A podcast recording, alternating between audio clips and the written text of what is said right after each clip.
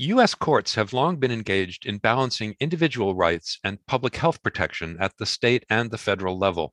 While many through lines of public health law endure, some long settled understandings have been contested and disrupted during the COVID 19 pandemic. I'm Stephen Morrissey, managing editor of the New England Journal of Medicine, and I'm talking with Michelle Mello, a professor of law and of health policy at Stanford University. As part of the journal's series on the fundamentals of public health, Professor Mello has co authored a perspective article about public health law. Professor Mello, you write in your perspective article that historically, public health law has largely been state law. So, what powers do states have to enact health related laws, and what constraints limit their authority? Well, the way the Supreme Court put it back in 1824 in a case called Gibbons versus Ogden is that states have the power to adopt, quote, health laws of every description. They exercise something that's called the police power. It doesn't have anything to do with law enforcement. It derives from the notion that the state acts as a governor of a polity. And as such, it is responsible for promoting public health, welfare, safety, and morals. And it can do a variety of things in order to accomplish those aims, subject to certain constitutional limits. And then what about the federal government? What powers does it have to regulate health matters? Our constitutional design reposes far more sweeping powers for states than the federal government when it comes to health. Although states have this broad police power, the federal government only gets to act if it can tie its action to a specific and enumerated, explicit source of constitutional authority. And there are lots to choose from. Those sources of authority can be quite broad but it doesn't get to do whatever it would like to do as long as it doesn't trample individual liberties. Rather, it has to stick to its areas of jurisdiction. So, for example, the federal government gets to regulate commerce across the states, across US borders, and with American Indian tribes.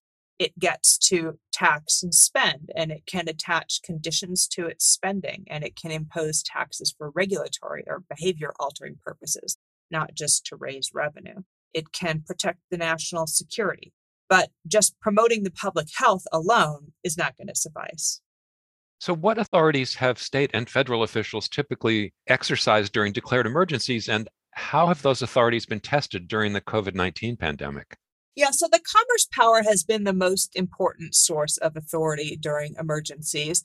In modern pandemics, things cross state lines very readily, as we learned so painfully during COVID state action alone often isn't enough to contain an infectious agent. And so the federal government has relatively little difficulty arguing that it has authority to regulate instrumentalities of interstate commerce, like airplanes, or do other things that are necessary to avoid substantial impacts on interstate commerce.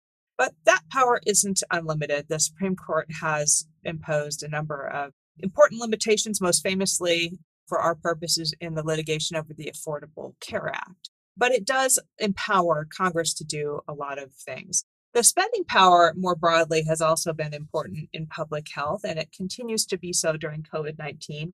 Congress has allocated a substantial amount of federal funds to aid states and localities in their efforts to fight the disease, and it can direct them to spend those funds in particular ways and even to refrain doing things that would undermine Congress's programmatic purposes in providing that money.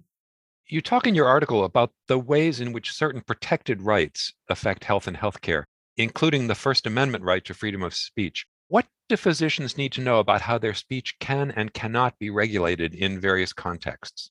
That's a broad and important question. Generally, all kinds of reasonable restrictions on the time, manner, and place of speech are permitted while content or viewpoint based restrictions on speech usually aren't permitted and absent a compelling purpose and no narrower way of accomplishing that purpose.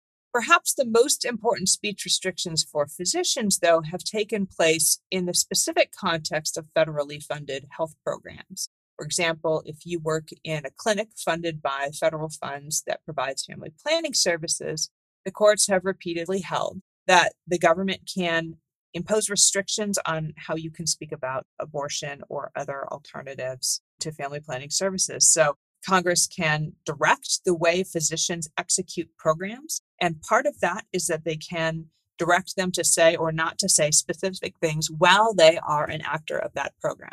That doesn't mean they can't go home at night and support abortion rights at a protest in their free time. But it does mean that during their professional lives, there is latitude to regulate their speech. And how has the First Amendment been used to justify or to contest public health policies, such as pandemic related restrictions on gathering? The First Amendment challenges to pandemic health orders have not primarily been about speech per se, although there have been some. There is a related part of the First Amendment that has to do with association, the freedom to assemble. And that has sometimes been invoked, for example, when people want to gather and protest a public health order in a way that impedes children coming to school. That would be something that would be litigated under freedom of association. But the most important way in which the First Amendment has been implicated in legal challenges during COVID by far is the free exercise clause of the First Amendment, which prohibits Congress from making laws that burden the free exercise of religious liberty. That historically has not served as much of a bar to generally applicable public health actions like a vaccination mandate. But with shifts in the composition of the federal courts, that has been changing. And what about the right to privacy? What activities fall under privacy rights and how do they apply to medical practice and public health policy? Well, privacy rights generally encompass a variety of intimate decisions that we make about important aspects of our personhood, primarily relating to childbearing, procreation, marriage, educational choices for our children in some respects, and also in the healthcare context, decisions about medical treatment itself. By far, the most important and most contested area right now is abortion rights, which the Supreme Court has nested within the privacy right in the past that's always been a locus of contestation, not only because there's moral disagreement about abortion, but because there's disagreement about the legal basis for protecting it as a matter of constitutional right. It's, of course, not mentioned in the Constitution. It is found within the penumbras of other rights that judges have read in. And again, with changes in the composition of the Supreme Court and other courts, judicial attitudes towards reading in these kinds of rights are changing. And there's a great deal of concern in the public health community that we can expect to see abortion rights eroded by the current suite of justices. Finally, and speaking of such changes, you say in your article that traditionally courts have granted substantial deference to scientific experts and government officials about the measures that are needed to protect health, but that that deference appears to be waning. So, what do you expect the implications of that shift will be for public health? That's the million dollar question. So, what we mean by that is that unless courts have been applying what we call strict scrutiny, which is, again, this notion that the government has to show it has a compelling, not just important, but a compelling reason for doing something, and there's no other less burdensome way to achieve it. Unless we're in that territory, courts are inclined to say when the government comes forward and says, look, this is the reason why we're taking this action. We think it's important to promote public health, and here's why they have not dug very deeply into that reasoning.